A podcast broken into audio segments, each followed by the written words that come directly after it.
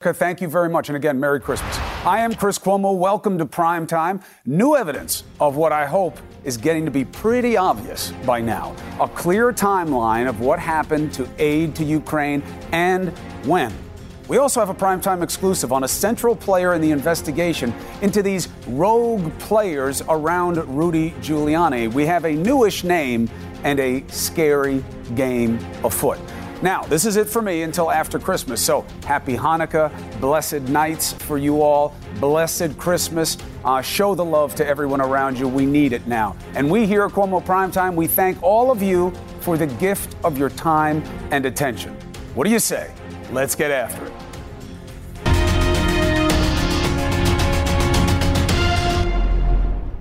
All right, tonight we can clearly say that we know that the decision to withhold military aid money from Ukraine was made at practically the same time that this president was working the phones to get what he wanted from Ukraine. How do we know? Look at this email. Officially ordering the money to be frozen. It was sent just 91 minutes after Trump, Trump hung up with Zelensky.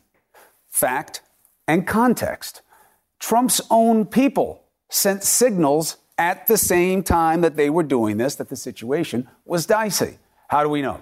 His political appointee, Mike Duffey, wrote, quote, I appreciate your keeping that information closely held. Why? Why be so quiet about withholding aid to Ukraine? Fact, just days after Congress found out about the whistleblower, the White House which was informed about the whistleblower. Remember the timeline. Even before Congress came asking, they knew. There's reporting that even the president was aware of the whistleblower. What do they do? When Congress comes, they abruptly make the decision to release the money. Why then? Why such a quick turnaround? Folks at the DoD, the Department of Defense, were asking, what happened? We don't know what Mr. Duffey's answer was, but we know he was, quote, glad to have this behind us. Why would you be glad to have something behind you that happens all the time, according to the White House? Now, the OMB spokeswoman argues, quote, to pull a line out of one email and fail to address the context is misleading and inaccurate. Fair enough.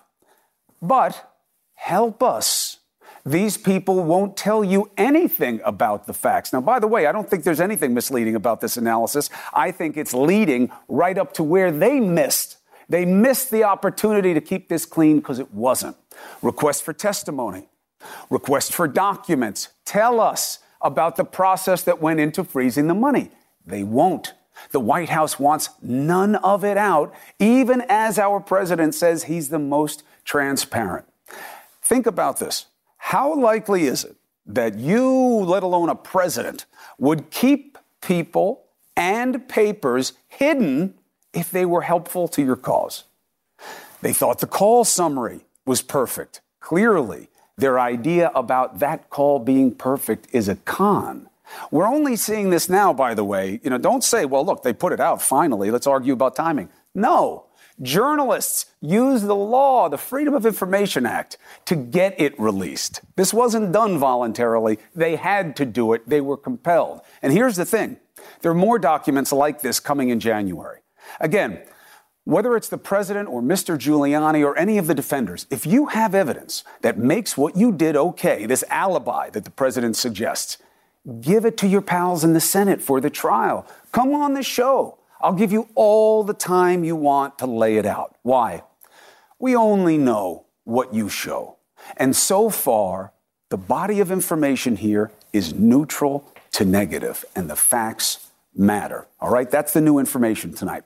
House Armed Services Committee member John Garamendi led a bipartisan congressional delega- delegation to Ukraine soon after the impeachment inquiry was announced. The California Democrat is going to join us now to get some perspective on the state of play. Welcome to Prime Time. Good to be with you, Chris. So, when we look at the current situation, one step towards the facts first. Um, my supposition Garamendi, whether it was when he was uh, overseeing insurance for the state or now in Congress, you say to me, Cuomo, I don't like that you did this, this, and this. I said, hold, hold on. That's not how it happened.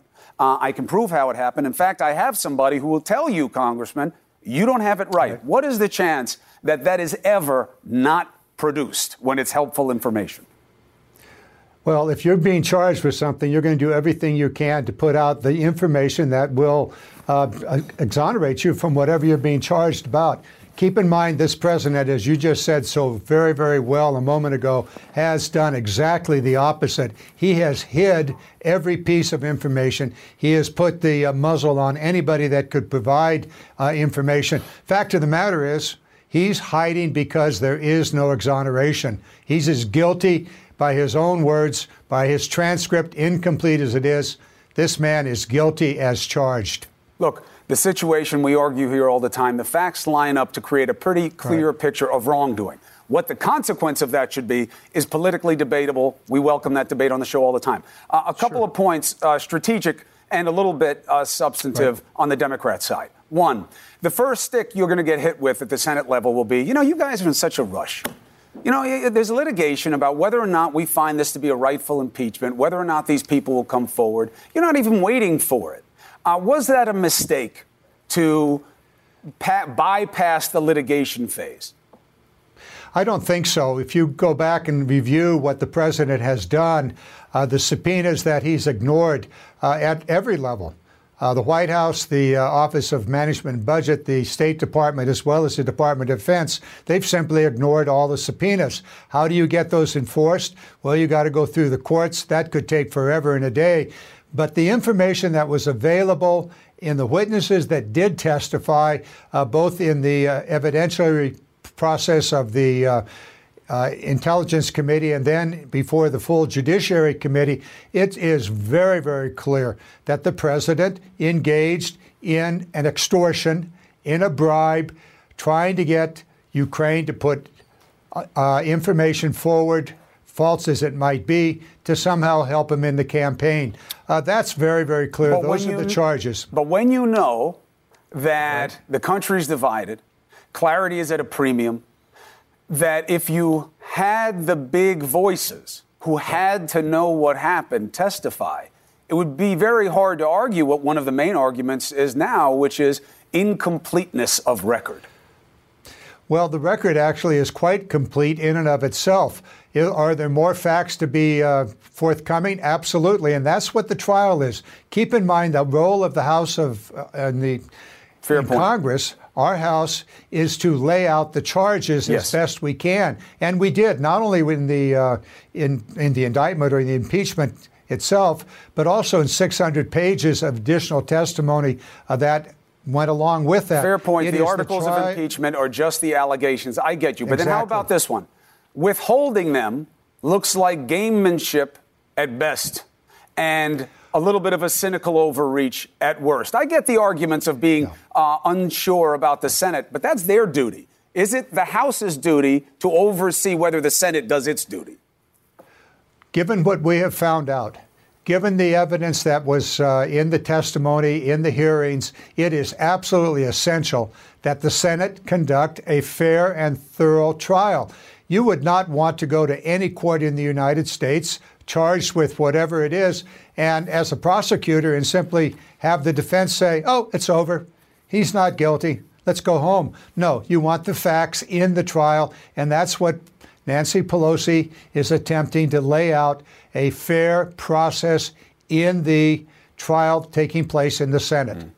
What do you say uh, to the folks in the home district? They've known you a long time right. uh, in that state. When they're like, geez, John, you know, was this really that big a deal that you had to impeach the president? I mean, you guys, do you just hate him? Is that what it is? When you get a, a new fact like, hey, 90 minutes uh, after he got off the phone with Zelensky, they froze the aid. Uh, this is what it was about. How do you make people care about something that we see all the time? They are divided on and arguably a little disinterested. Well, I will tell you that one of the most conservative fellows I know, a police officer, came up to me in the grocery store uh, just yesterday, and he came up and he said, I haven't seen you for a while. How are you doing? Yes. And then he whispered to me, Your vote was right. Impeach him. So, you know, this is a very conservative fellow out there. People understand, and that's why the polls are saying you've got to have the evidence presented at the trial. Yes, the allegations have been made, the charges are there. That's the impeachment. Now the trial. Nobody, nobody can imagine a trial without evidence being presented. Either exculpatory evidence, he's not guilty, or yeah, he's guilty as could be. The That's helpful what the fact, trial ought to be. The helpful fact is that we've seen 60 to 70 percent of Americans uh, and a pretty decent amount of crossover, relatively speaking, Right. on the Republican side that we think something here was wrong and we think we should hear from other people. The American people do not like things being hidden from them, uh, and nor should they. However, what else do we see? Could be the economy. Could be, may not be, though. Trump's moving up. He's doing better and better against your top um, candidates who are running for the nominee. Does it give you concern that people see this as overreach? Well, I'm reminded of a, a certain presidential, a vice presidential candidate some time ago that said, You give me the credit card and I'll show you a good time too. We're looking at a trillion dollars being pumped into this economy this year and just under that last year. An enormous f- fiscal boost from the federal government. It is all debt being pumped into the economy and the interest rates being dropped to an all time low. All of that, yeah, you're going to have a great economy. Will it last forever? No, every economist will say it isn't. And there are things that may cause us, uh, not in the short term, but in the days ahead, maybe the months ahead, to see this coming down. But clearly, this economy is being boosted by deficit spending at a level that we've not seen since the Great Recession or the Great Crash in 2008 and 9. So here we are, yes, Trump is going to benefit from that, but so are Americans. However, do keep in mind that it is an uneven economy. It's one in which the rich get richer and the working men and women continue to struggle to keep a roof over their head and food and their kids going to college. But as we know, politics is often, when it comes to economics, it's about your own wallet and green arrow, red arrow. And if they think it's going the right way, it, it's a tough case. But, Congressman, I appreciate you making it on this show. Uh, the best Always. to you and your family for Christmas. Uh, thank you for being a gift to the show. Thank you and Merry Christmas. Happy Hanukkah. Have a great week. I celebrate them all. John Garamendi, thank you very much. All right, Thank you. Uh, Rudy Giuliani is talking to the media. Uh, We're going to talk about what's getting put out there. However, we stick on this show to where the facts are taking us. I know the politics is crazy, but let's just stick to the facts. We have more information, new information about a criminal suspect who may have been messed up with Rudy, what the ties are, what it tells us. A prime time exclusive with Vicky Ward. Next.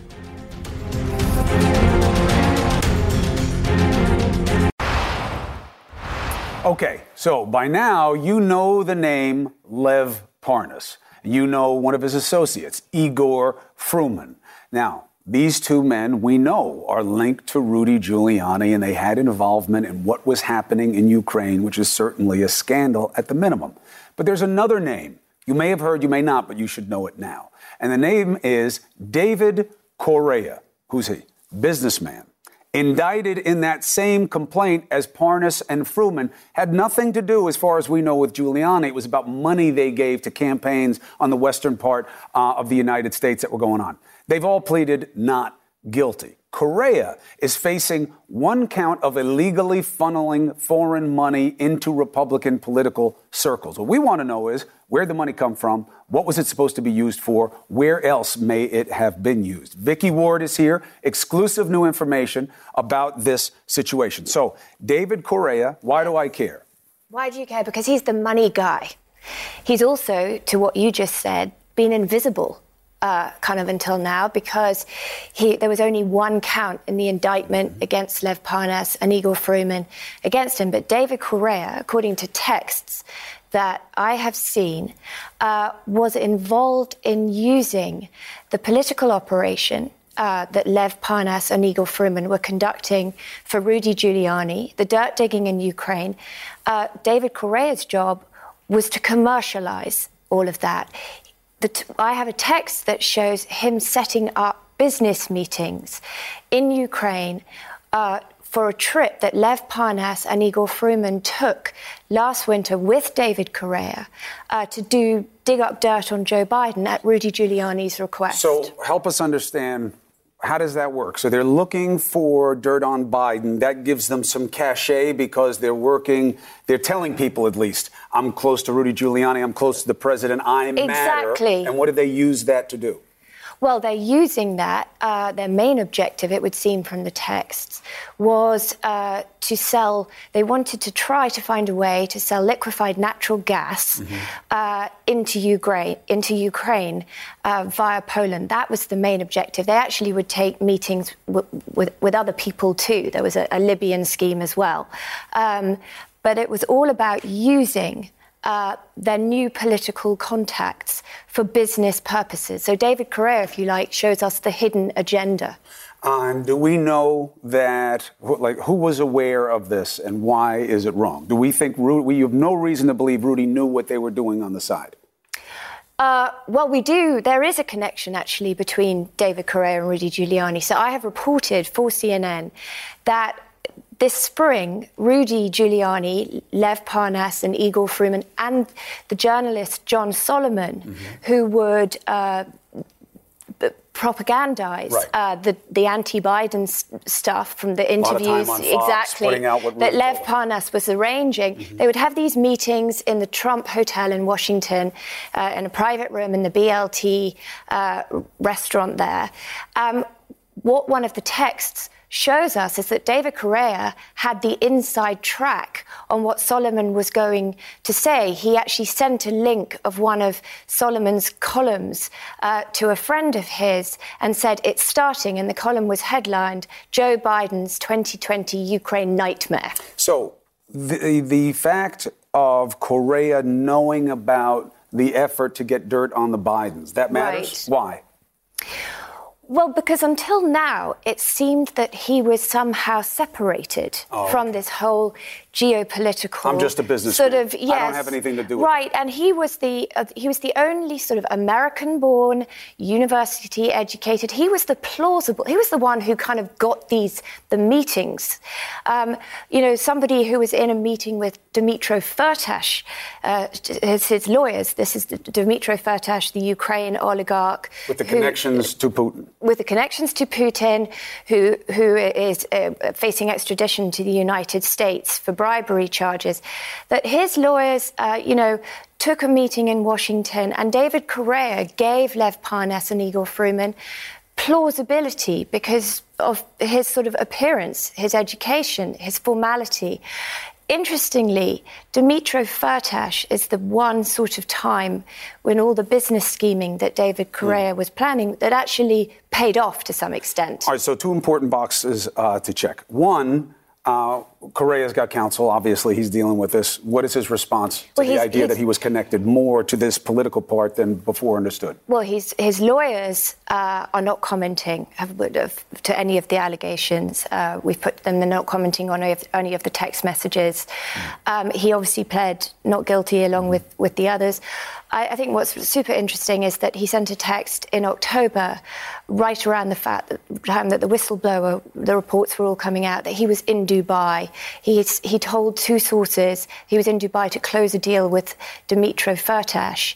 In his text messages, he says that the phone starts to ring and ring. It becomes extremely stressful for him. And as we know, uh, two days later, Lev Parnas, Igor Fruman were indicted, as was he he came back to JFK and turned himself in. Now, the big issue becomes what is his connection to Firtash in terms of the money that was trickling down uh, to Fruman and to Parnas? And did any of it go to Rudy? And did Rudy know its sourcing? So that part of the story continues. Yet to come. And you have been our guide all along the way. Vicky Ward, thank you very much. The best for, as you people say, happy Christmas. and um, you, Chris. Merry Christmas, the best to you and the family, and thank you for the gift of the reporting. Thank Appreciate you. it. All right, so. What's the state of play? Well, look, one of the problems with this process is you keep learning more information, but the process has moved past the investigatory phase. Now, look, the Democratic congressman is right. Articles of impeachment are just a set of allegations that are supposed to be tried in the Senate. Now, that's gotten a little cloudy here because of Pelosi holding back the articles and people arguing about that. But look, Congress has opened the door, all right? They've opened the door to the analysis of what's the right thing to do and when. Let's bring in Cuomo's court and have it out. Next.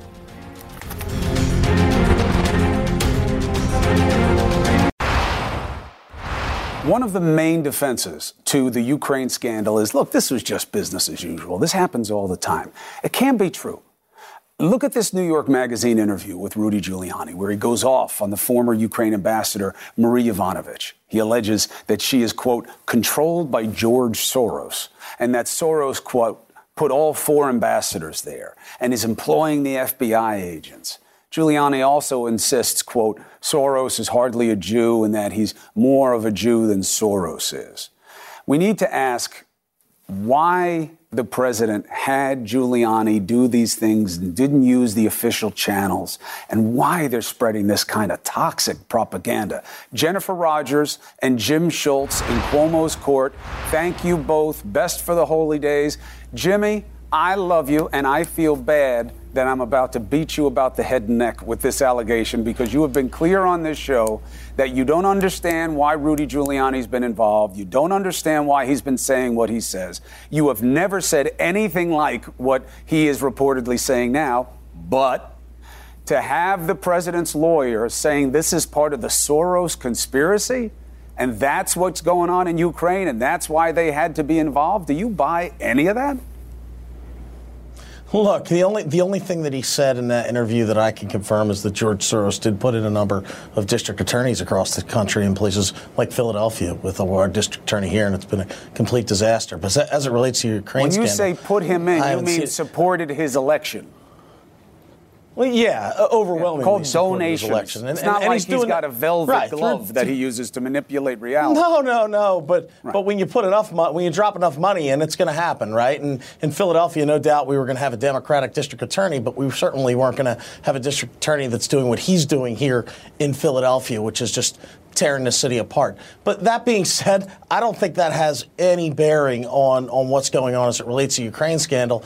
And and I, you know, I, I just don't get the argument there. The, I don't get why he did the interview where he did. I don't get why he's having uh, drinks during the interview. None of that makes sense to me. But you know, I, there's not much to say there.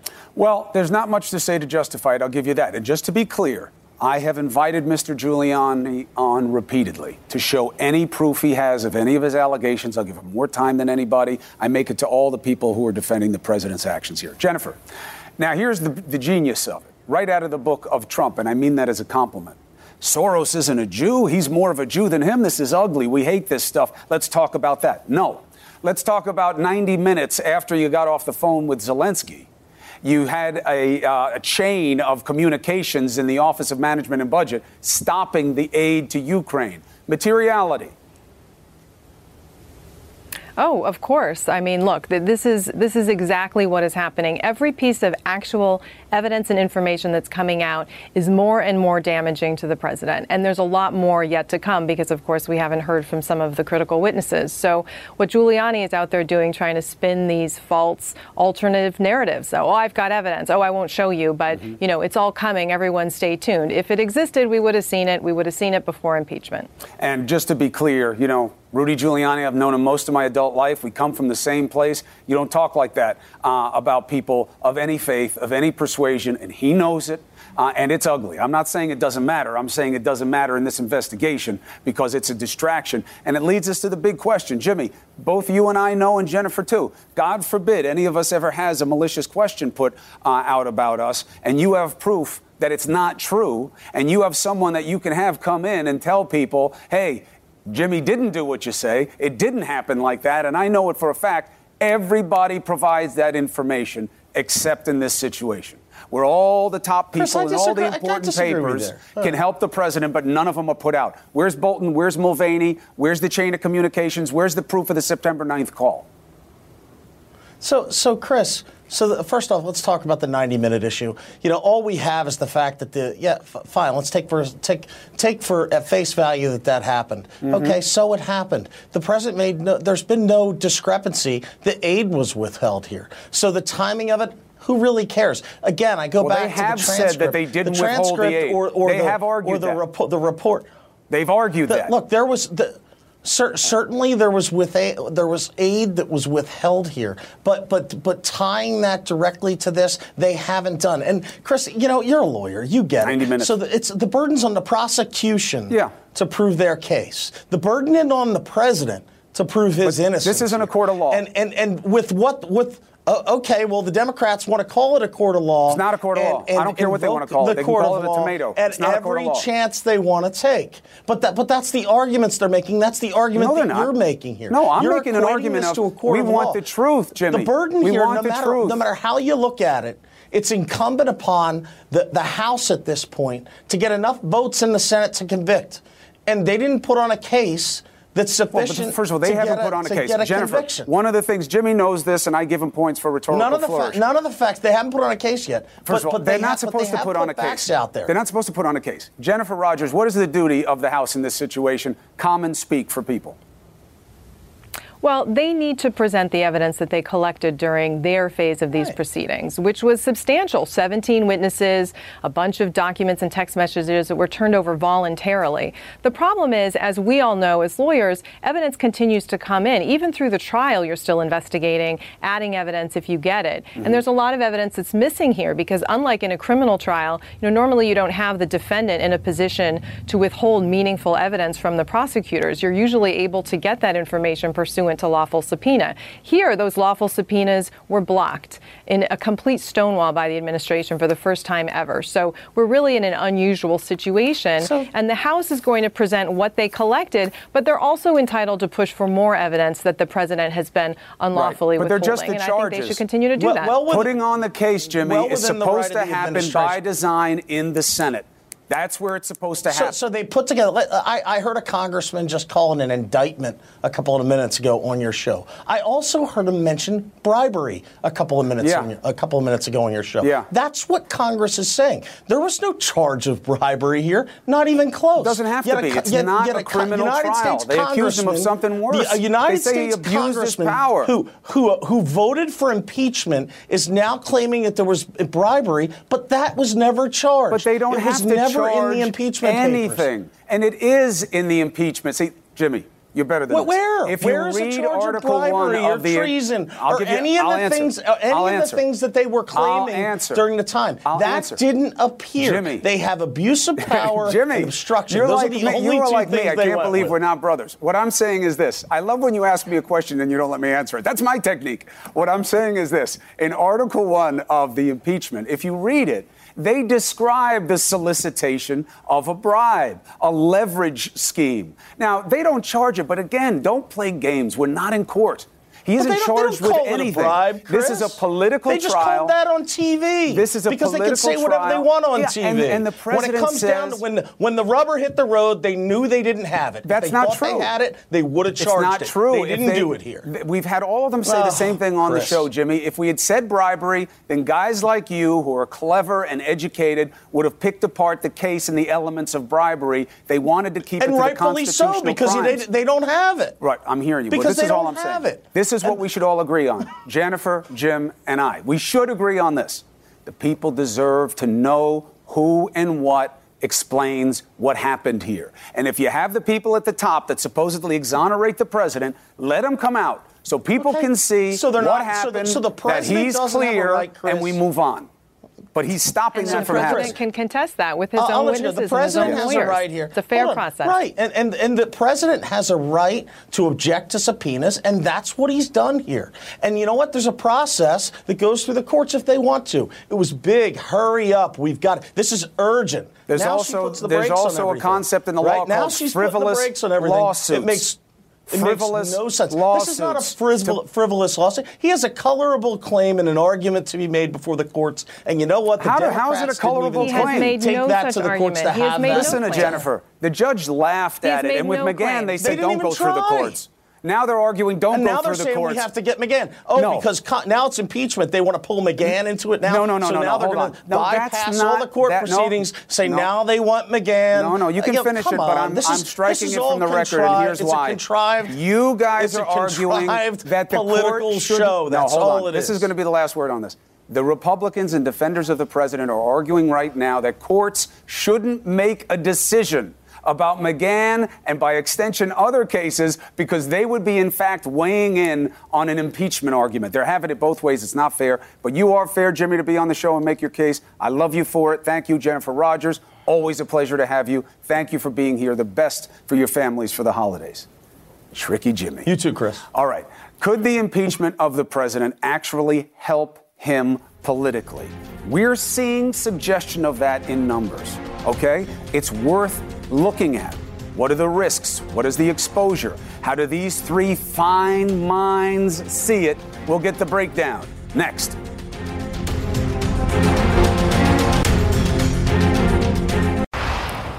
All right, we have a new poll, CNN. This is what it finds Biden leading Trump 49 44 head to head, national number. Okay?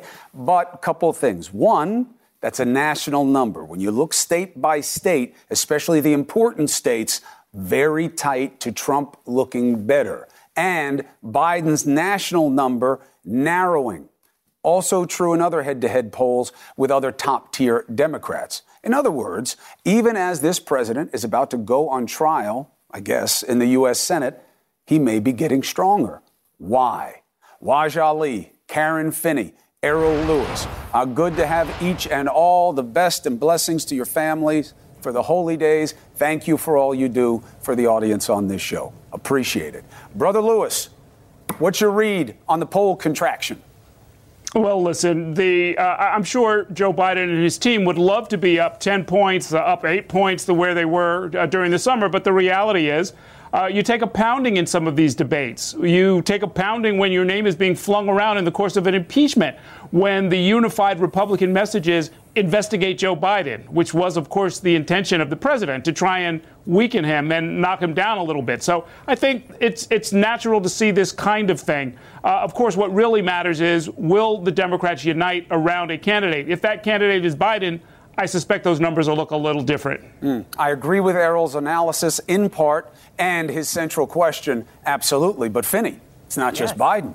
It's not just Biden, Karen right. Finney. Yes, uh, that it's happening across the board and state by state, even closer, especially the states that you all need to win. What is your take?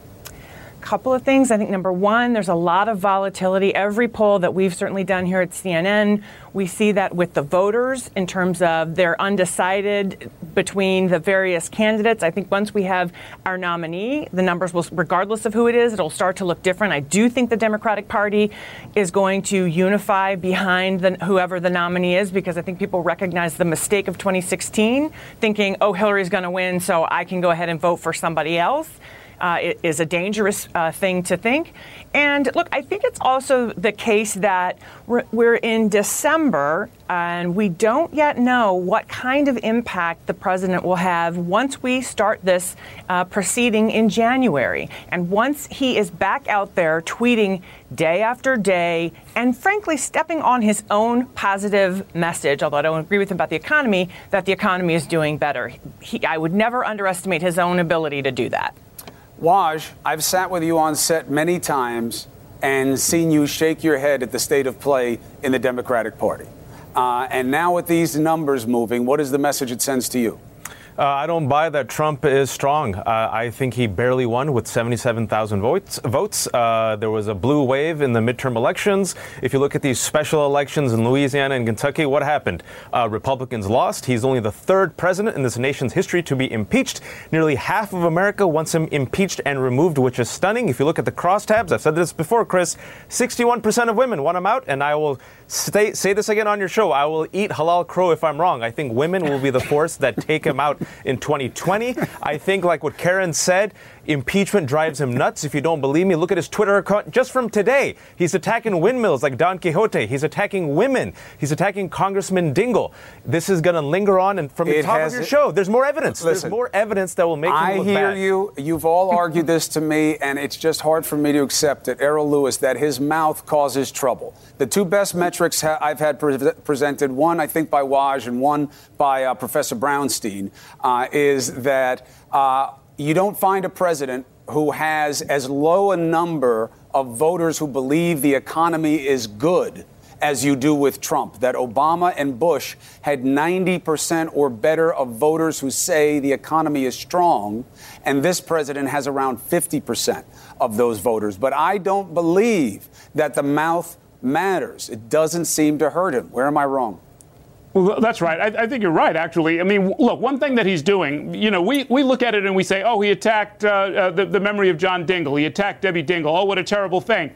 Think about it, though. He's rallying in Michigan. It's a state that he needs to have. It's a swing state. It's one that helped win him the victory four years ago. And he's already jumping to uh, an, a general election strategy. He's holding rallies in Pennsylvania. He's holding rallies in Florida. He's holding rallies in, in Michigan. He has the luxury to do that as the incumbent. He's trying to sort of shore up and nail down his base. So I wouldn't be all that confident that uh, the impeachment the, the inexplicable uh, gap between how the economy is actually doing and how people seem to think the economy is doing. I don't think all of that is necessarily going to be fatal to him. And clearly, they've got a strategy that they're running very aggressively to go to the swing states now, not later, lock in their base, and then maybe see what can happen later on in, in 2020. 48 hours after the impeachment vote, a Trump campaign official says, you know, whether it's true or not, we'll see in the reporting, that they raised $10 million um, there was talk about how evangelicals get behind this president. Karen, I thought that was a really interesting test.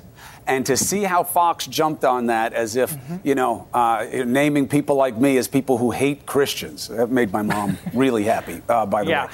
The idea that they then lined up, though, yeah. that one periodical came out uh, Christianity Today, uh, Galli, the um, editor in chief who's retiring or leaving, uh, evangelicals lined up strong behind the president in the wake of that and said, he is our guy. The base effect, real. How does that yeah. resonate?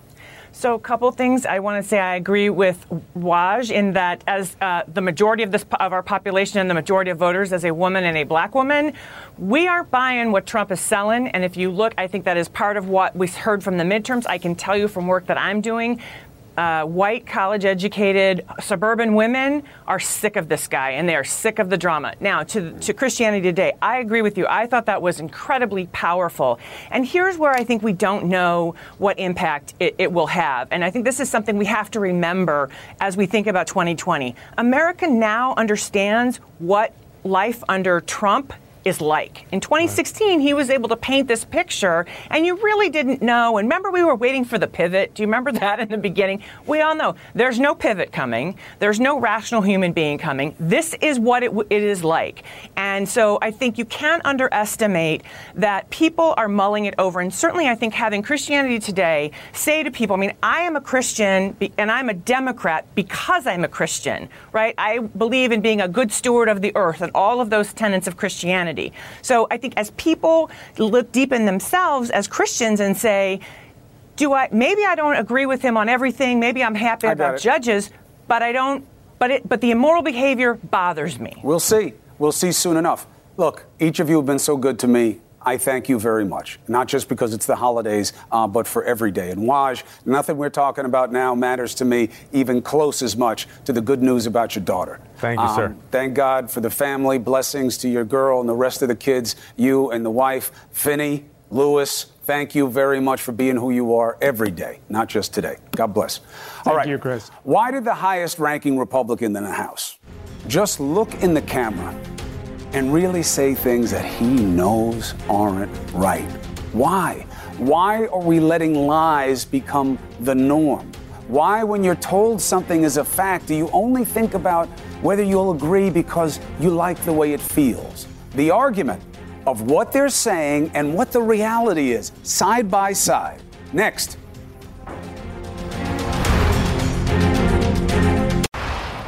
All right, how about this? A little holy day helping of facts versus Fugazi, starring a member of GOC, GOP leadership. We're going to go blow for blow with the balderdash. Roll the sound. Well, if you pause for one moment and you read this IG report by Horowitz. Now, before we even get to the meat of the matter, read the transcript, read the report. Be clear, they're betting you won't read it. Why can I say that? Because both that call summary and this report say the opposite of what McCarthy and Trump's defenders suggest. More sound. Here's the FBI. They broke into President Trump at the time, candidate Trump's campaign, spied on him. Okay. No one from the FBI broke into President Trump's campaign or tapped the wires in Trump Tower. Full stop. The Horowitz report actually says this. Ready? Quote all of the witnesses we interviewed told the OIG, that's the Inspector General, that's Horowitz, that the FBI did not try to recruit members of the Trump campaign as confidential human sources. They didn't send those sources to collect information in Trump campaign headquarters or Trump campaign spaces. They did not ask sources to join the campaign or otherwise attend events as part of the investigation. All of the witnesses said no one was sent into the belly of the campaign. All of them. So, what did happen? The FBI opened individual cases into four people associated with the campaign. That is true. Paul Manafort, convicted. Michael Flynn, pleaded guilty. George Papadopoulos, pleaded guilty. Carter Page, not accused of a crime, not really part of the campaign either, according to the campaign and to the president himself. So those are the facts. Now, let's go a step further. Did the FBI use people to work Page Papadopoulos and another high level Trump official? According to the report and the reporting, yes. Yes, they did. Is that spying? FBI Director Chris Wray says no. Remember, he is Trump's guy. And he says it was all legit. So, why is the minority leader a member of the Gang of Eight, by the way, which means he has uh, a special process, a special amount of intel coming to him? Why say it this way? Listen. And then they covered it up. It is a modern day Watergate. Watergate? Five burglars connected to Nixon's reelection campaign broke into the DNC to bug the phones and steal documents. They got caught. The president infamously covered it up. None of that happened here. No cover up. McCarthy is trying to say that the FBI legally surveilling four people, three of whom turned out to be criminals, is somehow akin to what happened at Watergate. You know, when I say some of this, I'll smile, and you guys mention it. I don't know why I, I do that. I guess it's a perverse sense of satisfaction that this play must be so obvious to you, that this is BS. He goes heavy on this, but he says nothing about our president believing Putin over our own intelligence, asking Russia, Ukraine, and China to help with dirt on Biden? Look, listen to this last piece of sound. It's a modern day coup, the closest this country's ever came to, but the only way you can compare this to is Watergate. A coup is a violent overthrow. Look, it's hyperbolic at best, all right? It's toxic at worst.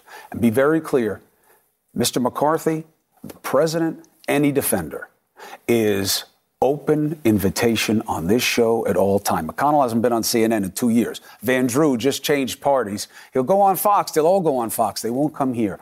You need to make your case to people with open minds. And that is the opportunity. We welcome you here, not to be nice. That's the job. The job is fairness, and the facts need to be argued because they seem very clear. That's the argument. Now, the Bolo the president igniting a new war with an old foe. What is it? And here's a hint who plays Sancho Panza? Next.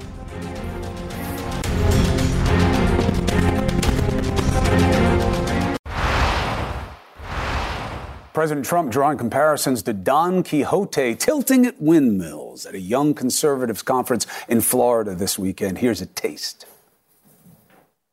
We'll have a an economy based on wind. I never understood wind, and I know windmills very much. I've studied it better than anybody. I know it's very expensive. You want to see a bird graveyard? You just go. Take a look. A bird graveyard? Go under a windmill someday. You'll see more birds than you've ever seen ever in your life. he understands. Forget it. He, this is all wrong, literally. Windmills made into a monster, just as happened with the deranged man of La Mancha, Don Quixote, a bird graveyard. Supposedly, cats kill more birds, okay? Not to mention the fact that windmills are arguably among the cleanest energy sources. Trump is making windmills into monsters. The question is why? I actually have two questions. Thanks for watching tonight. CNN Tonight with the upgrade. Laura Coates starts right now. I'll ask you the questions because you are the better mind. One, Quality sleep is essential, and that's why the Sleep Number Smart Bed is designed for your ever evolving sleep needs. So you can choose what's right for you whenever you like. Need a bed that's firmer or softer on either side? Helps you sleep at a comfortable temperature, quiets their snores. Sleep Number does that. Sleep better together. JD Power ranks Sleep Number number 1 in customer satisfaction with mattresses purchased in-store. And now, save 50% on Sleep Number limited edition smart beds for a limited time. For JD Power 2023 award information, visit jdpower.com/awards. Only at Sleep Number stores or sleepnumber.com. Now streaming exclusively on Max, a new CNN flash doc about the album that has Nashville talking. Call Me Country. Beyonce and Nashville's Renaissance. Watch it at max.com slash call me country. Max subscription required.